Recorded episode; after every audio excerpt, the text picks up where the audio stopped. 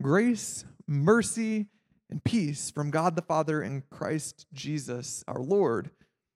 These are some of the opening words of 2 Timothy. We already heard them once in the service, but we hear them again because they're good news. They're good greeting words. And if you've been following along in our reading plan, uh, we've just read 1st and 2nd Timothy. If you haven't been following along in the reading plan, or you're unfamiliar with what it is, uh, we've been reading one chapter every day, five chapters a week, all year. And so far this year, we've gone through the Gospels. We've gone through Matthew, Mark, Luke, and John, and we've recounted the story of Jesus and his good news. And we've gone through several epistles, several letters written to specific churches at specific times, but good words nonetheless. We've read the letters that were written to the church of Rome, to Corinth, to Galatia, to Ephesus, to Philippi, to Colossae, to Thessalonica. And it's easy to take things away from these letters because they're written to a general church. So it's easy for us to just fit in, right? To hear the words and say, yeah, that was written to a church at one point. I'm part of a church, and so these words are for me, which is true. But then we get to 1st and 2nd Timothy. And it feels a little bit different, doesn't it? Feels maybe a little bit more personal, a little bit more intimate, and that's because it is. It's written from the Apostle Paul to Timothy. We're literally reading somebody's mail when we read this book. We are digging in. And you know, I was thinking like how how obtrusive it is to read somebody's mail. In fact, to prepare for this, I stopped by Casey's house and I got some of his mail and we're gonna read it together. So just kidding, this is mine. That is not Casey's, but could be fun.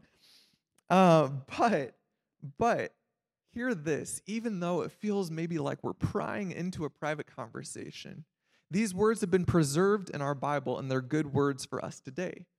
And maybe to help you engage in the reading, engage in the story a little bit better, consider it like this. These words, while written from Paul to Timothy, are written from a mature Christian to a Christian who's young and who's ready for ministry. In fact, it's a place that we've all been if we're not there right now. So read these words, hear these words as if they're being said to you absolutely contextualize the specific situations, the specific places, but know that these words are good words for us today. So we're going to spend time reading from the book of Second Timothy together, the letter from Paul to Timothy. And here's the situation we've got to understand the context of this work in order to fully be able to engage in what it's saying. Timothy is young, like we said. He's working in Ephesus. So, you know, the book of Ephesians, that's where Timothy is. And the Apostle Paul, this is his final letter. It's his last letter. We know that Paul is writing from jail, perhaps on house arrest, but we know that things are not going well in his trial.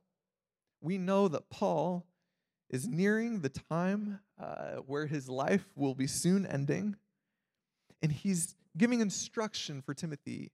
I mean, we see all kinds of things in this letter, right? Like we see the love that Paul has for Timothy we see Paul calling Timothy to totally take up his calling as a leader in the church. We see Paul giving instruction on how to deal with corrupt teachers that are still causing problems in Ephesus.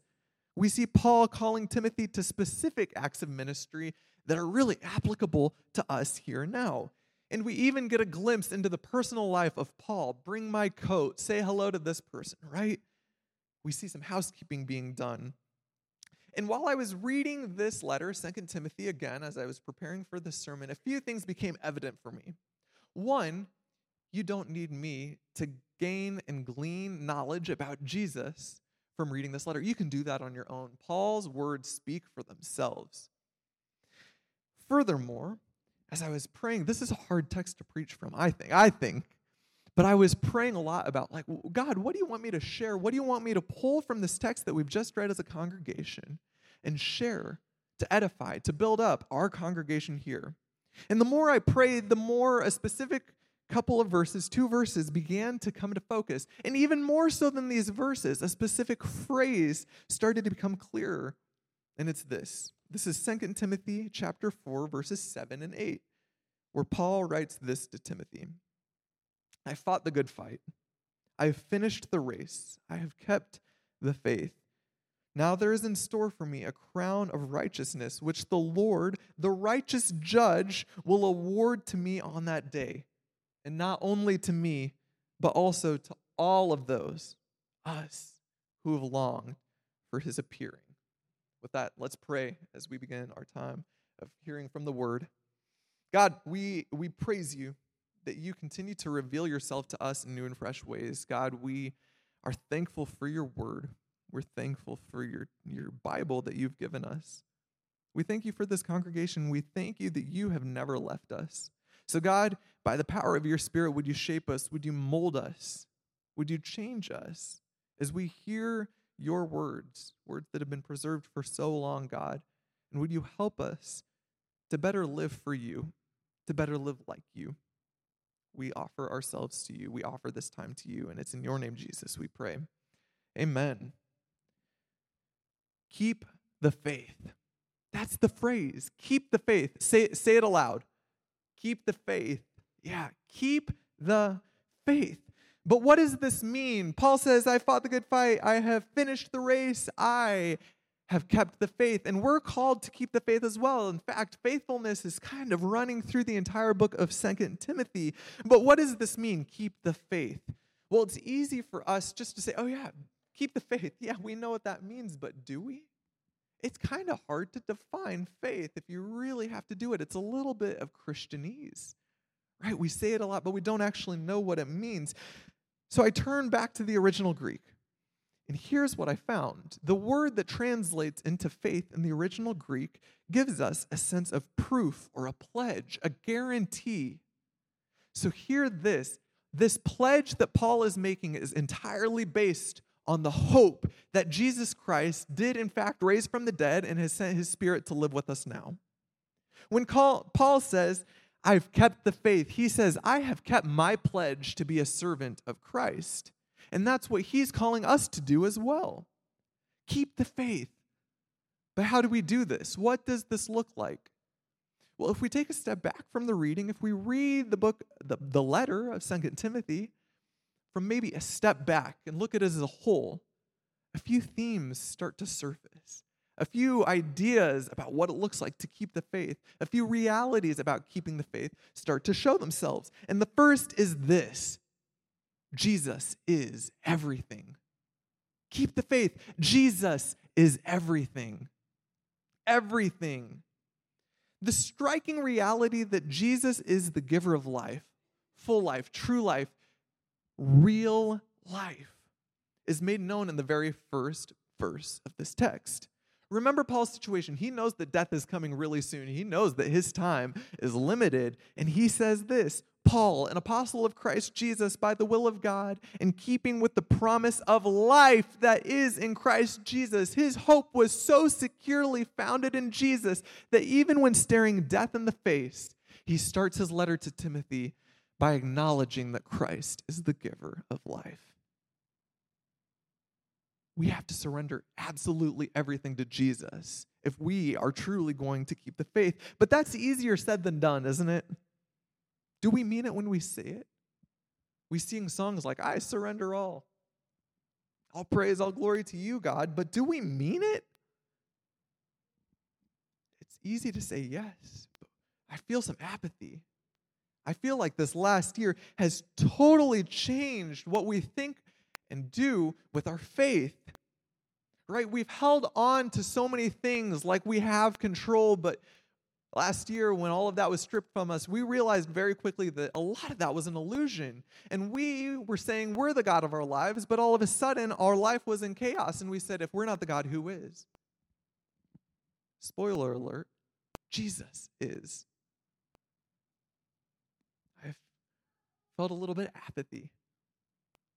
Do we really mean it? It's easy for us to come to church and say, yes, Jesus is everything, and then go home and do whatever we want. It's easy to give God certain parts of our lives and say, Jesus is everything, but we keep certain parts hidden back. Maybe that's you, maybe that's not. But the beautiful thing is when we give our lives completely to Christ Jesus, when we keep the faith when Jesus is everything. Suddenly, the fruit of the Spirit begin to blossom in our lives. We begin to be people of love and joy and peace, patience, kindness, goodness, gentleness, faithfulness, self control. We get to do amazing things on behalf of God, to the glory of God, when we surrender all of ourselves to Him. And all of this is based on the, the reality that Jesus rose from the dead right? The cross is a beautiful, beautiful thing. Our sins are nailed to that cross, and for that I praise God. But Christian hope has always been centered on the resurrection of Jesus because Jesus conquered death, Jesus conquered sin, Jesus conquered pain and suffering and sorrow, and he rose. And it's in this resurrection that Paul writes, chapter 2, verses 11 through 13. He says this in a poem if we died with him, Jesus, if we died with him, we will also live with him. If we endure, we will also reign with him. If we disown him, he will also disown us. If we are faithless, he remains faithful, for he cannot disown himself. The Bible Project explains what this poem means. They say it like this God's love for our world has opened up a new hope through the death and resurrection of Jesus Christ. For those who will take the risk of trusting and following Jesus, God promises vindication and life. For those who reject Him, God will honor that decision and do the same. But people's faithlessness will never cause God to abandon His faithfulness. Our faithlessness will not change the character of God. So Paul calls on Timothy, calls us, us in this room, to be faithful, to keep the faith we know that it comes with a cost.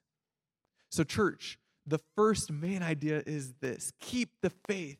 And in order to keep the faith, that means Jesus has to be everything. The second idea, when we look at the book of Second Timothy from, from a 10 foot view, is that we don't do this alone.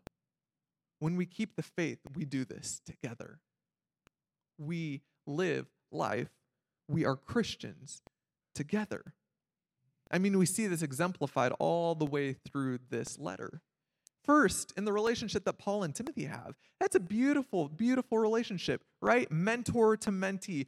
Paul dearly loves Timothy and is excited to pass on everything that the Lord has done to Timothy. We need relationships like this. They're doing this together.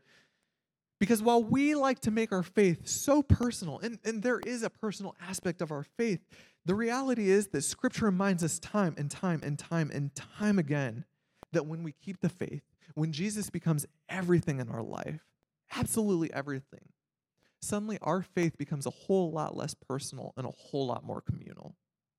Suddenly, the people in this room, the people lifting high the name of Jesus all over the world, become a part of our story by the power of the Spirit. And that's good news. We were not designed to be on our own. When we keep the faith, when we give Jesus everything, we start walking in step with other Christians.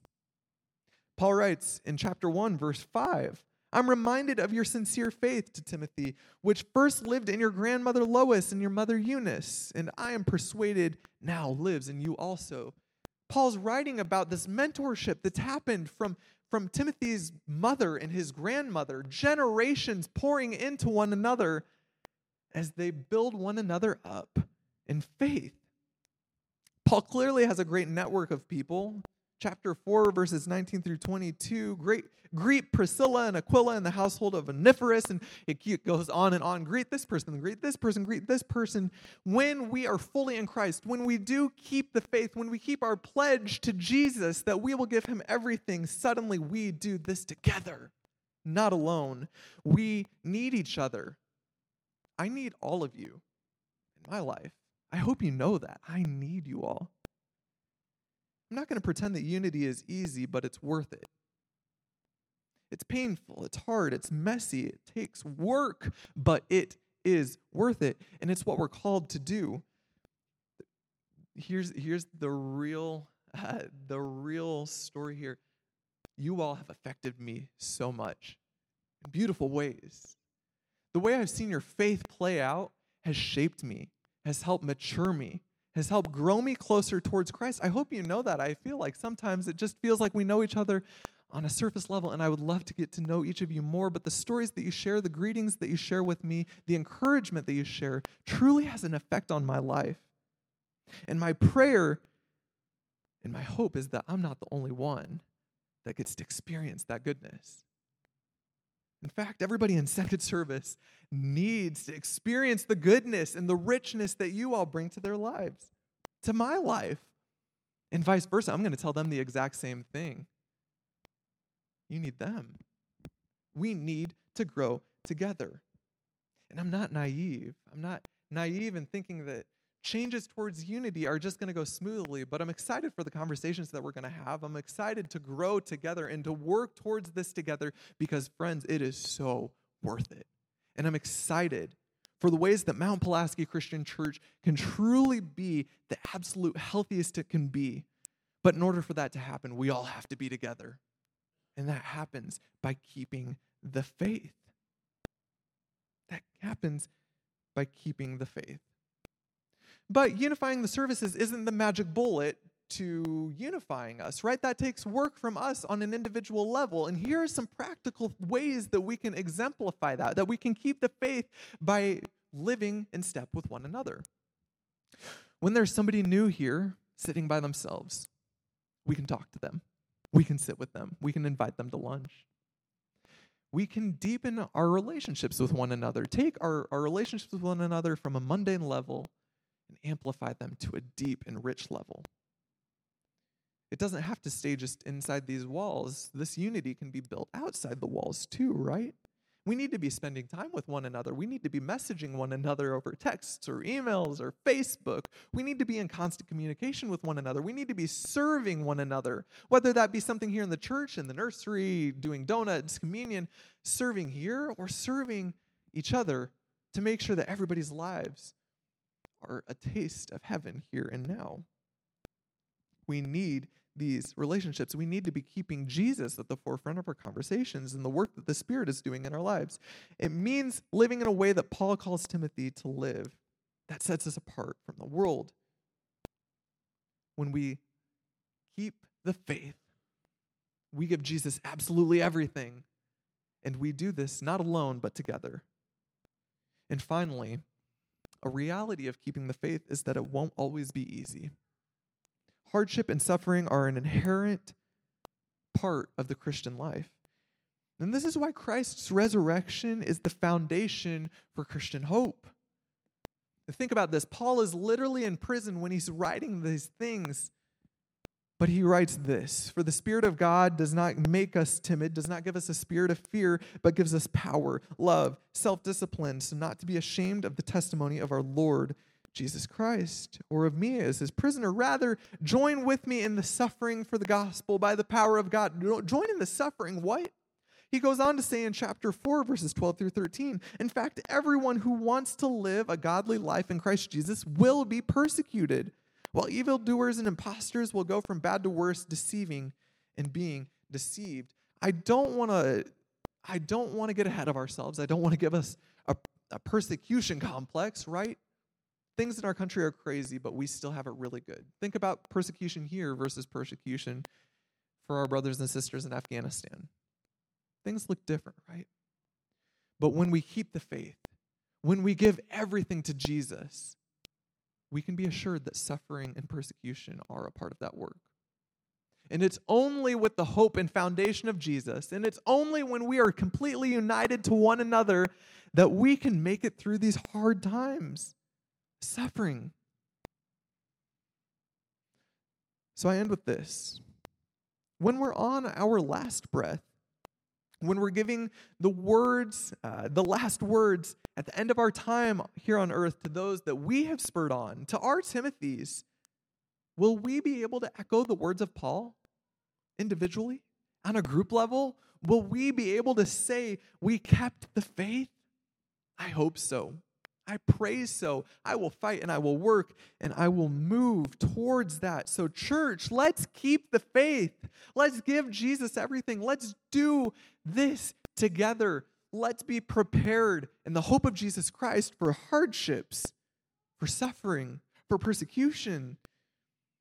But does this seem daunting or overwhelming? Does this seem like something that's beyond your capabilities? Do you feel like you're not worthy? Because here's some truth for you you are. You are loved by Jesus. You are loved by Jesus, and you are called to do good works in his name, to build heaven here on earth. And I know that you are called into this story just as much as anybody else in the scriptures. The scriptures are full of stories of nobodies who have kept the faith in God, and God has done miraculous things through them. Joseph. Joseph is a broken man who kept the faith that his family was brought to a place of power in Egypt and spared from famine. Moses, Moses was broken. He was a sinful person, but he kept the faith, and the people of Israel were released from slavery. Sarah kept the faith and was blessed with children when she was too old and barren, and God was glorified through Sarah. Joshua kept the faith, and the walls of Jericho were brought down. David kept the faith, and in the face of certain doom against the enemies of Goliath and kings and oppressors, God was glorified. Esther kept the faith and spoke out about it when it could have cost her her life. Nehemiah kept the faith, and the wall was built. Peter kept the faith and water was walked on. The woman with the bleeding kept her faith and she was healed when she touched the hem of Jesus' robes. And Jesus kept faith in the Father as he went to the cross. He was crucified on behalf of you and behalf of me. He was buried, he rose again, and he lives on in victory, conquering hell, conquering death, conquering sin, conquering suffering and pain and sorrow. And he outshines the darkest days of our lives. And the beautiful thing is is that the scriptures tell us that the same spirit that rose Jesus from the dead lives in you and lives in me. And because of that spirit, we can keep the faith. We can give Jesus everything. We can be united with one another. And we have solid foundation with each other when hardship comes. So my question to you, to me, to us as a church, Mount Pulaski Christian Church, will we keep the faith? Let's pray. God, we seek to honor you. We seek to give you everything. We seek uh, to glorify you in all that we do. So, God, help us release control where we need to release control. Help us to follow Paul's example to truly keep our pledge to you that we will be your children. Help us to be united with one another, to serve your community well. Help us to stay strong in the midst of strife and trouble. God, we love you and we praise you for being with us. And it's in the name of Jesus, by the power of his Spirit, to the glory of you, Father, that we pray these things. Amen.